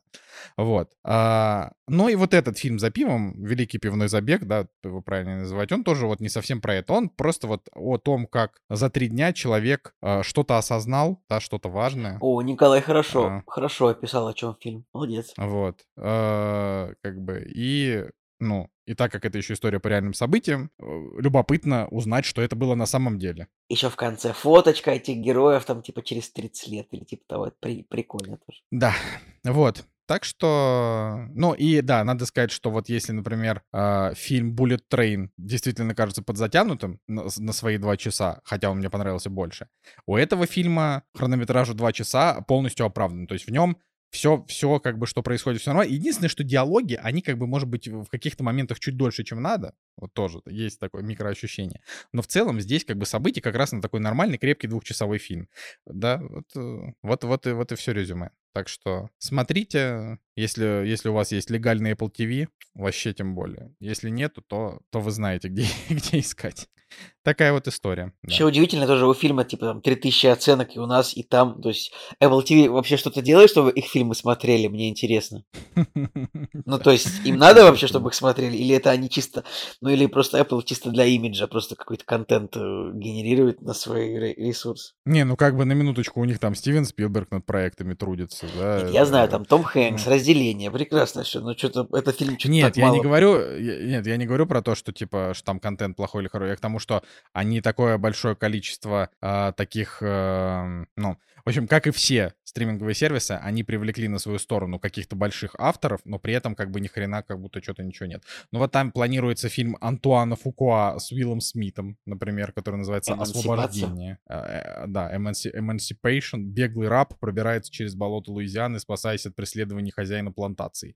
Что-то мне подсказывает, что я этот фильм не очень посмотрю, потому что... Мне кажется, Фукуа должно быть, же- должно быть, а мне кажется, должно быть довольно увлекательно. Ну, будем смотреть на отзывы, конечно же. Да, да, да, вот. Э, Ну, тем не менее, короче, пока что пока что все, что мы смотрим на как бы на Apple TV последнее время, оно все скорее радует. Вот. И просто мало контента, но я разбирал это, мне кажется, еще два года назад или год назад, когда я провел исследование и выяснил, что там на момент существования Apple TV в течение там то ли полутора лет, то ли чего-то там, а, на самом сервисе, за который ты платишь а, типа 5 долларов или 200 рублей в месяц, на нем всего, типа, там было 25 единиц контента, в принципе, на весь. То есть сейчас, наверное, на Apple TV я бы, я бы тоже мог, может быть, заморочиться, зайти посчитать, но сейчас я думаю, что единиц контента, возможно, к 50 прибли- приблизилось. То есть стало больше сериалов, больше мультиков, но все равно ты, типа, платишь за Netflix. Но зато А. в, процентном отношении очень много хорошего контента. Да, но ты платишь за Netflix 10 долларов, и у тебя там контент, который ты просто смотреть, не пересмотреть. А Я на что-то думаю, Николай, ты уверен, что 10 долларов Netflix стоит? Не 15 Да, потому что я ли? проверяю. Не, ну там, там разные подписки, разные там подписки, вот. Но вообще 10, де- типа Netflix есть за что-то за 6, за 10 и за что-то там. По-моему, самая дорогая подписка стоит 750 рублей в, в, в текущих реалиях, например, если там... Но в текущих, Если в текущих реалиях, по-моему, нету подписки за рубли, если что, поэтому давай Ну, за рубли нет, но я имею в в долларах, чтобы было, было понятней. Вот, значит, Netflix, сколько Николай, там? ты 12, ошибаешься. Я вот, 12 вот я смотрю, стоит. типа, самая маленькая подписка Netflix это 9 долларов, а, 10 вообще-то, а самая большая это 20, типа премиум. Так что ты мне тут не говоришь, что Netflix стоит 10 долларов. А Apple TV стоит сколько? Сейчас я 4? проверю. Я, я только У что меня проверил. прям, у меня прям конкретно было вот открыто, потому что я планировал. Выберите свой план. 8 евро, 10 евро, 12 евро, Николай. Вот премиумный, э, пр- пр- премиум. Ладно, а это а, для какой 12 страны, евро прости? Э, я не знаю, для какой. Просто я захожу, там на русском написано. И написано хорошо, премиум я гуглю, я 11,99 гуглю, я, я для Америки гуглю, если что, типа. Хорошо, вот, э, окей, я говорю вот сейчас не про Америку, там про Европу. Типа за 12 евро Netflix, э, который ты еще можешь с четырьмя, с тремя людьми зашерить на четверых, 12 евро это прям очень хорошо. Так что, Николай, я бы тебе даже предложил бы зашерить. Вот, но, э, но да, типа на Apple TV э, в процентном соотношении, вот я про мультик «Удача» рассказывал, Джона Лассетера, ну, типа как этого. И там сейчас еще выходит Шантарам с Чарли Ханнемом по как бы великой книге. Не знаю уж, что там с Шан- с Шантарамом будет. Но в целом «Черную птицу» вот Николай Цигулиев посмотрел там пару Очень, недель очень назад. или х- когда, хоро- сколько хороший, хороший сериал, А, обязательно. доисторическая планета, которую Николай Дроздов озвучивает, реально, мы же мы ж тоже смотрели, я, кстати, про нее вообще не рас... ну, или я рассказывал, я уже не помню. В общем, доисторическая планета про динозавров а, тоже очень хороша. Так что в целом, в целом пацаны молодцы. Они как будто бы, ну, типа, не очень сильно торопятся, хотя могли бы и побольше контента выпускать. А, но в целом, э, даже если смотреть на их оценки, то там средняя оценка контента с Apple TV типа 7,5. Там, Они этим и сериалы. гордятся. Типа, что вот у них, типа, самая высокая средняя оценка их контента. Ну, то есть они нашли но такую лучше- стратегию. Да, но лучшее, что вышло на Apple TV, э, на мой взгляд, это все-таки фильм, э, ой, в смысле, сериал «Разделение». Вот, поэтому, если вы еще не смотрели «Разделение», э, то тут как бы на ваш страх и риск. Либо вы смотрите его и страдаете в ожидании второго сезона, либо вы ждете второй сезон и смотрите сразу два сезона. Вот. Мы вот не выдержали с Николаем, мы страдаем теперь. Так что, Жека, ты ни в коем случае Есть не такое. смотри. «Разделение» слишком хорош, э, он прям... Вот, Будет сделано. да. Да, Чё, я друзья, думаю, так вот, а- заканчивать. обсудили мы э, Apple TV заодно, как всегда, не обошлось без этого. Так что, друзья, это был «Кактус», подкаст о кино и не только. И с вами были Николай Цугулиев. Евгений Москвин. Николай Солнышко и три наших микрофона. Всем пока. Take, take, take,